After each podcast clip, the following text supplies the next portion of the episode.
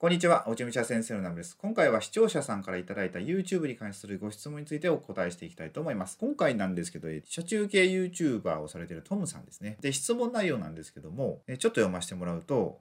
北海道で2月から車中泊系 YouTube を始めました。車中泊系と言いつつ中には自転車に乗りながら人生に語る動画、過去実は昔うつをやりましてそこから人生が大きく変わった経験もあり、自らの経験や思うことを語りたいという欲求もあります。もちろん車中泊、車中飯の動画、動物ランチなどはっきり言って定まってません。ちなみに今車がブームで、これから数ヶ月で新型ジムニーが納車予定なので、そうなればジムニーも前面に押したいと考えています。私も登録者1000人以上を目指しています。今楽しいのはやはり車中泊です。毎週行きます。私はこれから収益化に向けてどう YouTube チャンネルを運営したらいいかとお考えでしょうか。ちなみに、うつなどの経験についてはオープンにしていいと考えています。ちなみにそれにより退職、離婚も経験しています。お忙しい中、恐縮ですが、アドバイスをいただけると幸いです。ということで、トムさんご質問ありがとうございました。ってことでですね、ちょっとまとめたのがここですね。いただいたご質問をまとめたのがこちらに今出てると思うんですが、じゃあまずいただいたご質問にお答えしていこうと思うんですけどもまず自らの経験や思うことを語りたいという欲求があるということでこれは多分ね語った方がいいかなって思うんですよね。で語った方がいいと思うんですけどねこれまあ僕もねチャンネルの中で語ってるんですけど、まあ、悲しいことにですね何か僕がノウハウを伝えるとするじゃないですか。で伝えるんですけどまあそのノウハウのところはちゃんと皆さん見てくれるんですけど僕が自分のことを語り出してそこを飛ばされちゃうとかってあるんですよ。だからねなんか多分最初の方はねなんかノウハウだけのことを伝えてっていいんじゃないかって思うんですよ。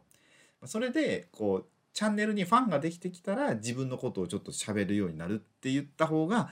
多分ね皆さん見てもらえるんじゃないかなってね僕は、ま自分のデータを見てて思うんで最初は車のこととかのなんか情報とか役に立つ情報とかを出していってでファンを作ってから自分のことを語り出すみたいな、まあ、それまでもまあちょっとずつ自分のことは語っていいと思うんですけど、まあ、そんなねすごい最初からね自分のことを全開で伝えていってもなかなかね難しいかなと思うんでまあおいおいですかねあの前面に出すのはって考えていただければいいんじゃないかと思います。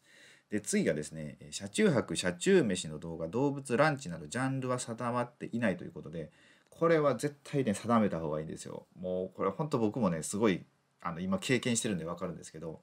僕も最初なんか僕普通に最初私服とかで始めてその時自分が学んでることで皆さんのお役に立てれるようなことを発信してたんですけどまあ、その後徐々にこうアップデートを重ねてるわけですよ。で今最終段階というか、まあ、これから今僕もまあ言うても悩み中なんですけど今一応こうやってビジネスと武士道を伝えたいなと思って発信してるんですけど、まあ、これもねちょっと変えようかなとか思うんですよ。なんか難しくてやっぱこの武士道とビジネスって、まあ、真逆じゃないですか。でこれをどうやって融合して伝えようかなっていまあ、未だに僕悩んでるんでなんでねまたこれが変わりそうな気はするんですけど、まあ、でも本当ジャンルはね定めた方が絶対登録者は伸びますね。他のチャンネルを見ててめっちゃ思います。その専門性が高ければ高いほど、まあ、このチャンネル見とけばもうその人分野のなんか知識が得れるってなったら、まあ、みんな登録してくれるんですよ。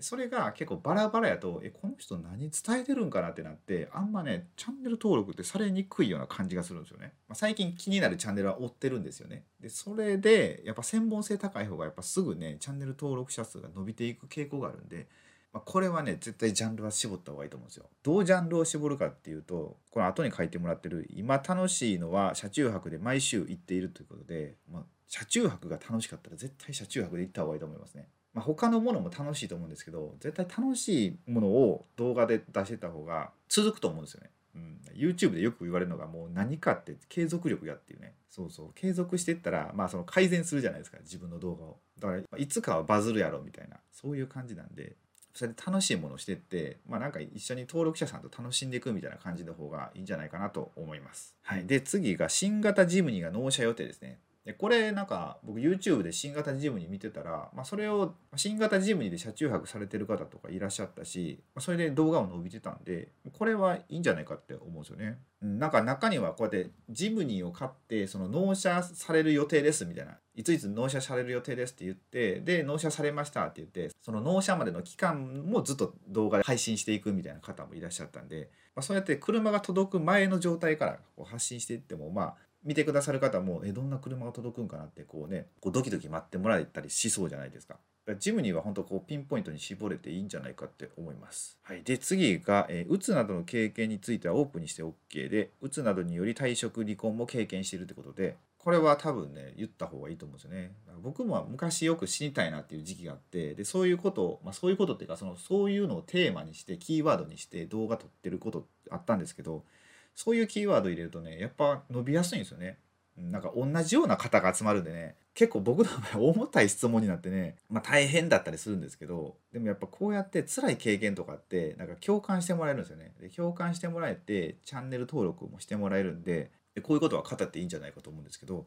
だからなんかこう打つとかすごい大変だったんですけどこの車中泊を始めてすごい良くなりましたとかなんかもしそういう経験をされてるんだったらそういうことを言ってその打つとかの方もじゃあ車中泊してみようかなとかって思えるようになったら、まあ、すごいいいかなと思うんですよ。こう皆さんのお役に立ててるわけだし。だから今これ結構コロナショックですごいうつの方とかめっちゃ増えたじゃないですか。そういう方に向けて、まあ、3密とかね、そんなならないし。だからまあこれからの時代、そういう車中泊とかも良くなっていくんですかね。もしかしたら伸びていくかもしれないですね。そうで今回トムさんにこうやってご質問いただいて、まあ、僕今まで車中泊の動画って見てなかったんですけど、まあ、ちょっといろいろ見てみたんですよ、まあ、リサーチというか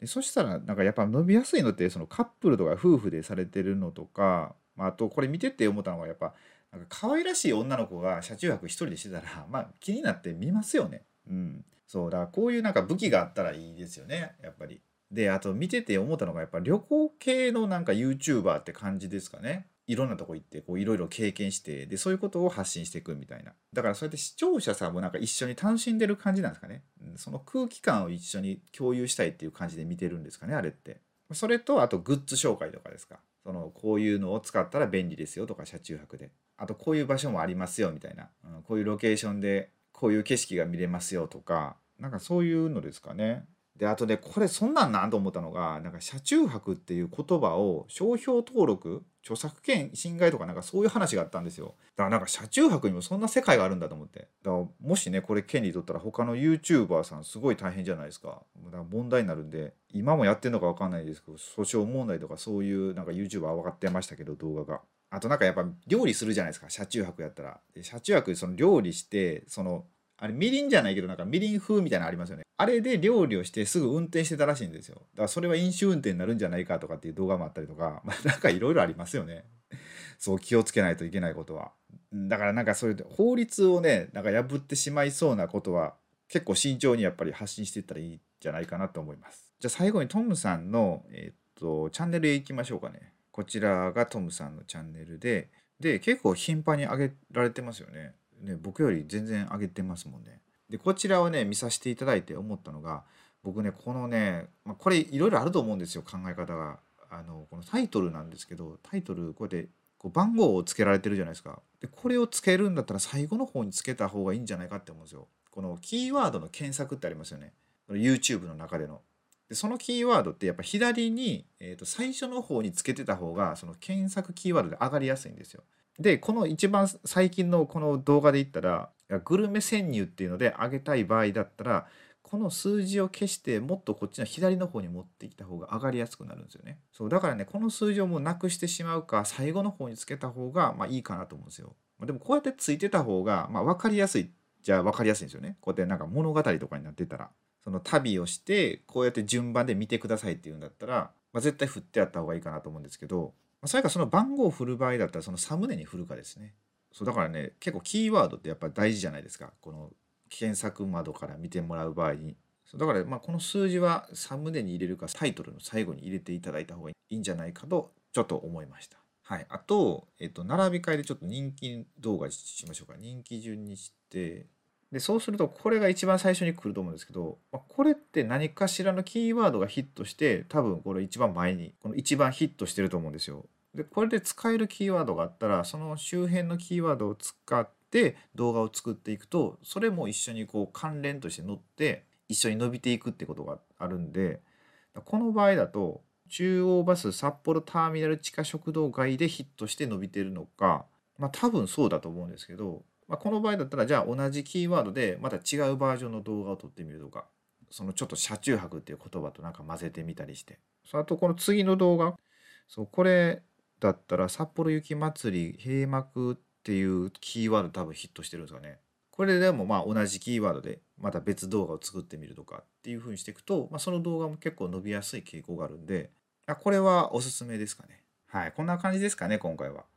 今回ね、まあ、車中泊っていうことで、僕今まで全然その興味なかったジャンルだったんですよ。で、まあ、ご質問いただいたんで、こうやっていろいろちょっとリサーチしてみて、まあ、見てたんですけど、やっぱね、自分が全く今まで興味関心がなかったジャンルの、まあ、動画を見ていくと、まあ、それなりにやっぱ勉強になるんですよね、いろいろと。そう今後の自分のチャンネルにも、あ、こうやって活かしていこうっていうふうに、まあ、思うんで、やっぱりね、こう YouTube でなんか伸ばそうって思うと、その自分のジャンルだけじゃなくてその全く異なったところにもやっぱ目を向けていった方がなんかすごい可能性が広がると思ったのでこれから YouTube を伸ばしていこうっていう方は是非試していただければと思います。はい、じゃあこんな感じで今回は終わりたいと思います。またもしなんか YouTube とかに関してご質問がありましたら、この下のコメント欄に書いていただければ、またね、動画かコメントでお返しさせていただくので、よろしかったら何かメッセージをお願いいたします。あと今後もこう YouTube のことであったり、ビジネスのことをまあいろいろと発信しているので、まだもしチャンネル登録をされていない方見えましたら、よろしかったらチャンネル登録をお願いいたします。それでは最後までご視聴いただきありがとうございました。